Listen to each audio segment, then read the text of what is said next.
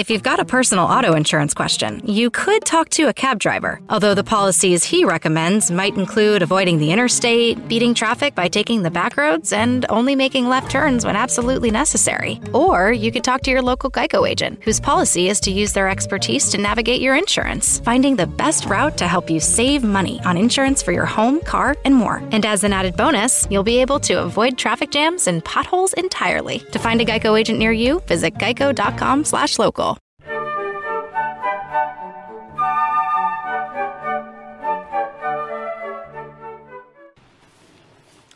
A reading from the Acts of the Apostles. The community of believers was of one mind and heart, and no one claimed that any of his possessions were his own, but they had held everything in common. With great power, the apostles bore witness to the resurrection of the Lord Jesus and great favor was accorded to all of them. There was no needy person among them, for those who owned property or houses would sell them, bring the proceeds of the sale, and put them at the feet of the apostles. They were distributed to each according to his need. The word of the Lord. Give thanks to the Lord, for he is good his love is everlasting.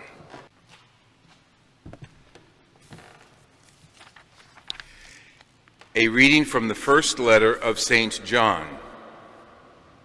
Beloved, everyone who believes that Jesus is the Christ is begotten by God, and everyone who loves the Father loves also the one begotten by him.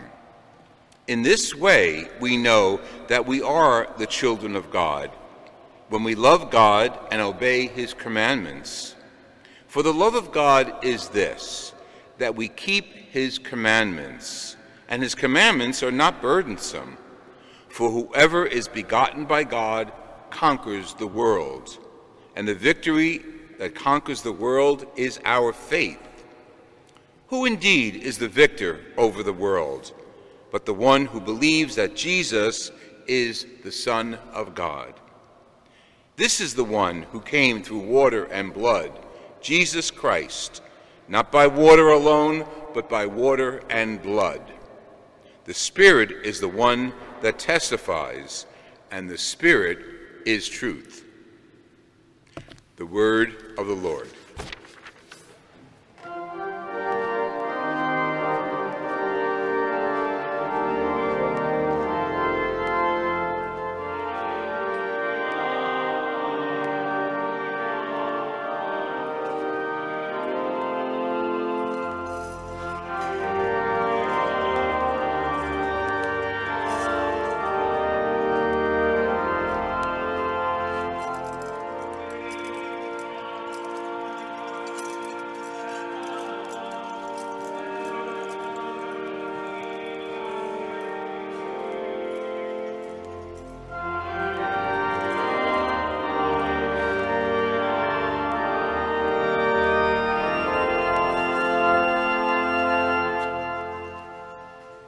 Lord be with you. A reading from the Holy Gospel according to John. On the evening of that first day of the week, when the doors were locked where the disciples were for fear of the Jews, Jesus came and stood in their midst. He said to them, Peace be with you. when he said this, he showed them his hands and his side disciples rejoiced when they saw it was the Lord. Jesus again said to them, Peace be with you. As the Father has sent me, so I send you. And when he said this, he breathed on them and said to them, Receive the Holy Spirit. Whose sins you forgive, they are forgiven. Whose sins you retain, they are retained. Now, Thomas, called Didymus, one of the twelve, was not with them when Jesus came. So the other disciples said to him, We have seen the Lord. He said to them, Unless I see the mark of the nails in his hands, and put my finger into the nail marks, and put my hand into his side, I will not believe. Now, a week later, his disciples were again inside, and Thomas was with them. Jesus came, although the doors were locked, and stood in their midst and said, Peace be with you. Then he said to Thomas, Put your finger here and see my hands. Bring your hand and put it into my side, and do not be unbelieving, but believe. Thomas answered him and said, My Lord and my God. Jesus said, You have come to believe because you have seen me? Blessed are those who have not seen and have believed. Now, Jesus did many other signs in the presence of his disciples that are not written in this book. But these are written that you may come to believe that Jesus is the Christ, the Son of God, and that through this belief you may have life in his name.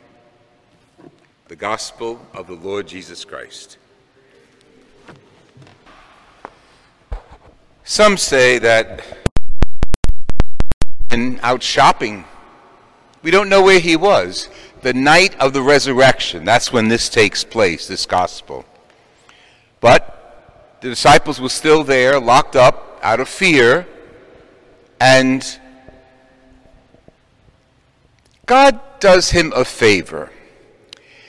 In some way, Didymus, the twin, serves a purpose for us. He's the other side of us, in a sense, who search to believe. Now, we hear this story every year. And I think as people, there are momentary doubts in our hearts and minds. We come to church because we believe it, and then we're confronted by the world, and we want to ask, where is this Jesus when we need him the most? So that's the doubting side of all of us. The positive side of Thomas is when he makes his declaration of faith. It's interesting because the phrases that John puts in his mouth, or he even said, are my Lord and my God, Deum Domini.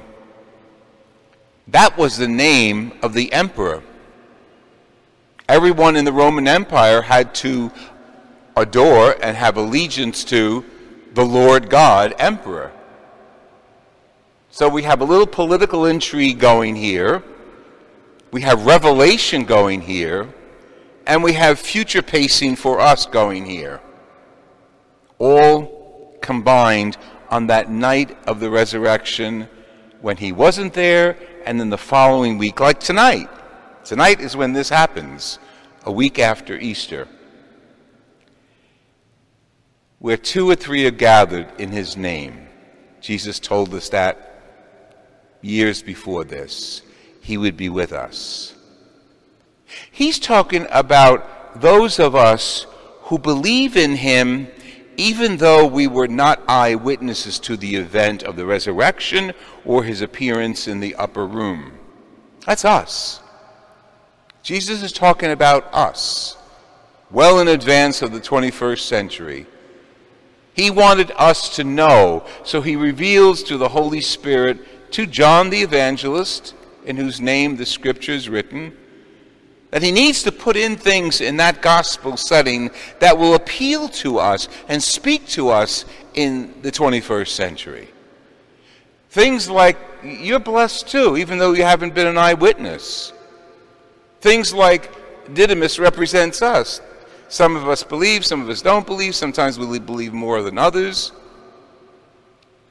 And Jesus is still appealing to us to be members of his body and the, and the revelation that comes from this gospel is that Jesus is the Christ.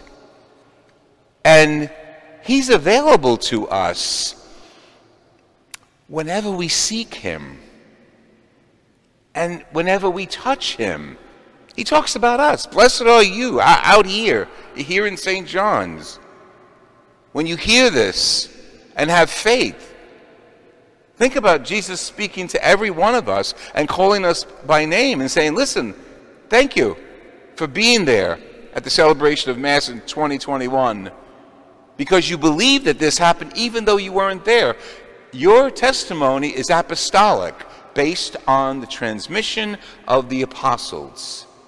You've heard as a church we have four pillars one holy, Catholic, and apostolic. That apostolic piece is referred to here. As the message gets passed on.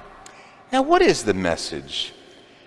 I think the message here would be it would be great to touch Jesus. Well, in a few moments, the Eucharist will be placed on our hands, and we will literally touch the sacramental Jesus, a way that he decides to stay with us and be with us. But another way in which we touch Jesus is described to us in the Acts of the Apostles, that first reading. Now, that reading comes from the Acts of the Apostles, written well after the resurrection, well after the church had really started understanding who it was and who they were, the members were, and, and what we have to do to live out the message of Jesus. And that picture of the Acts of the Apostles paints a picture of instruction. It's not necessarily history. Although it's written the community of believers was of one heart and mind, it sounds like a great way to reminisce, to go back into the past and say, oh, wasn't that nice? They all got along and they all sold their possessions and took care of the needy. Well, no, th- that's not what happened. When the, Jesus first resurrected and he filled them with the Holy Spirit, they didn't know what to do yet. They did it by Holy Spirit's inspiration. And that inspiration caused these things no one among us should be hungry or needy. No one among us should have a need that the rest of us can't automatically take care of. And you know as well as I do that the institution in the world that has taken that very seriously is the church, the Catholic Church. We have given donations and food and housing to all of the various arms of the church to more people in history than any other institution. So, on a grand scale, we're living this out because Jesus, the inspiration of the Holy Spirit, is giving us this, this almost constitution. We, the community of believers, should be of one mind and heart and none of us greedy enough to declare that this is mine and not yours.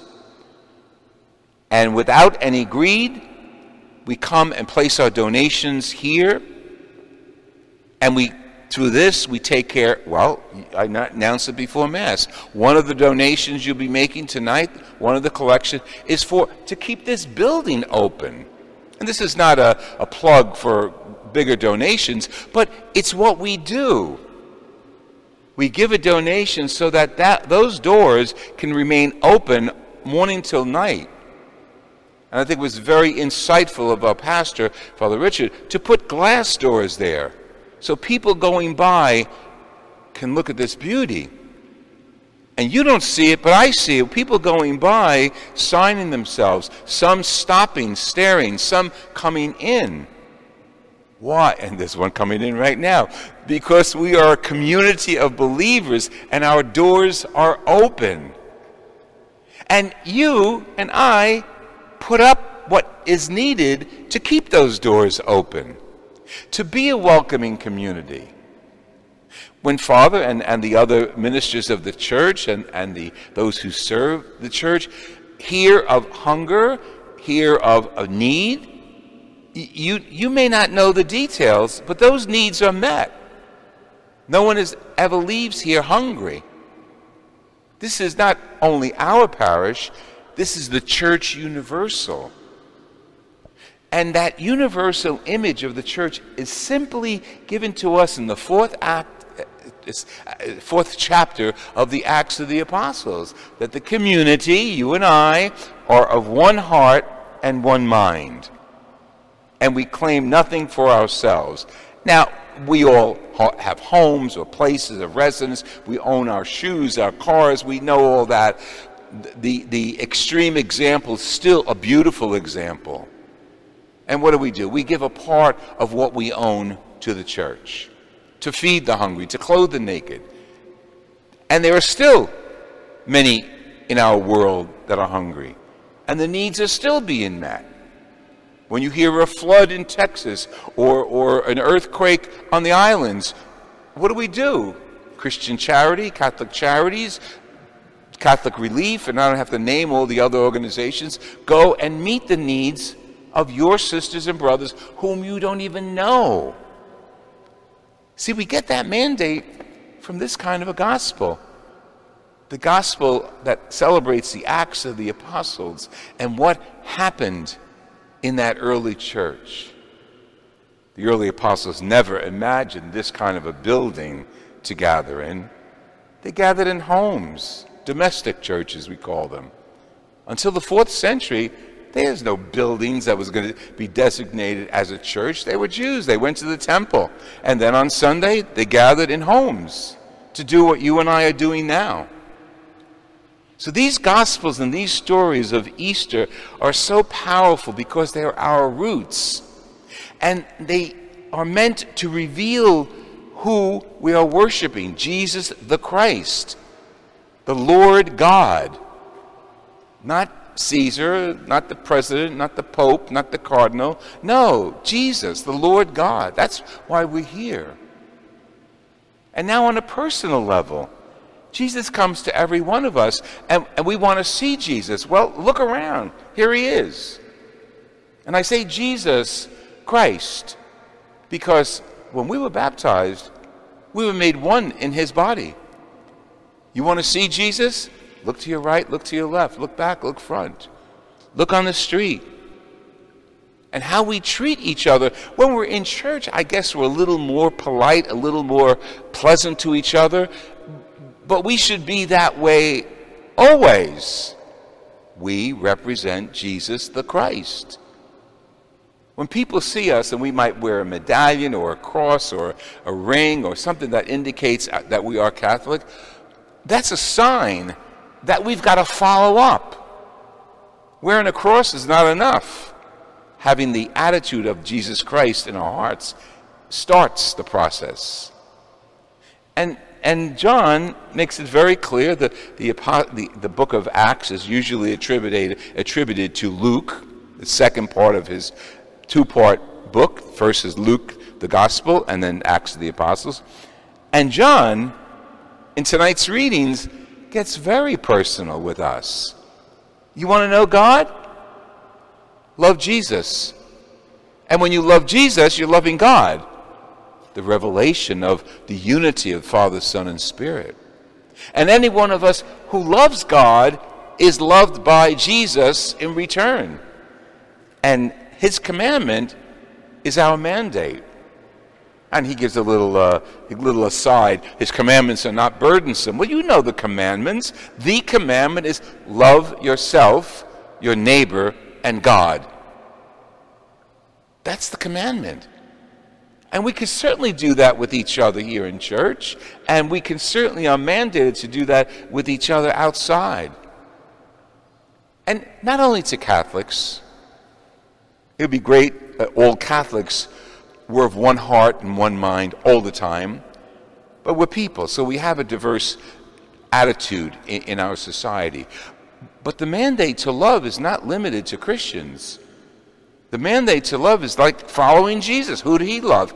Anyone who crosses his path. I mean, he, from the top of society right to the bottom. They were all potential sisters and brothers that he loved the prostitute, the beggar, the leper, the diseased person, the person on the outskirts of the and margins of society. They were there for him to love. This is what we're called to do. As we vote, as we shop, as we look at one another in the stores, as we deal with our families and friends. We're made in the image of God, and we can say, My Lord and my God. And as we say that, Jesus is looking at every one of us, I'm sure, with a happy face, saying, Good, I'm glad you regard this girl, that man, that other person as your sister and brothers, because we are together, and together we can say, My Lord and my God. You want to see Jesus? Look around.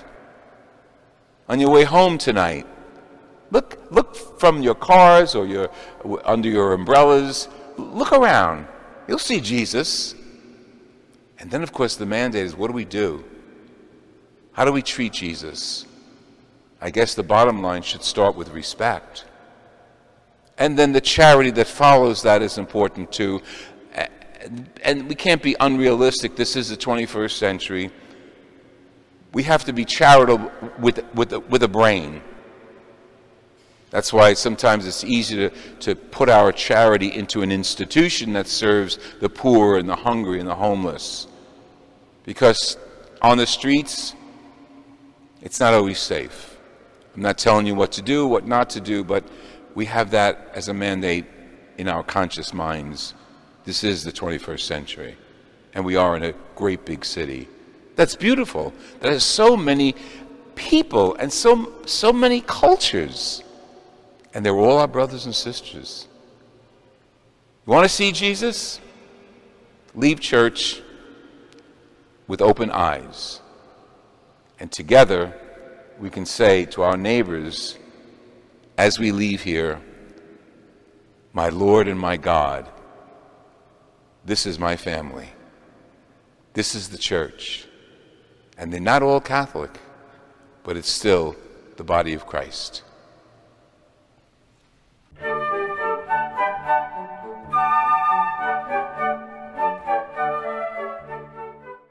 You know a spot, but not just a spot, the spot. Actually, with the all new Nissan Frontier, you know a bunch of them. But the key to these great spots? Being able to reach them in the first place. Your spot is out there. Find your frontier in the all new 2022 Nissan Frontier. With standard 310 horsepower, advanced tech, and 281 pound foot of torque. Your favorite things feel made for you. Your education should too. University of Maryland Global Campus, formerly University of Maryland University College, was made to serve the military and working adults like you.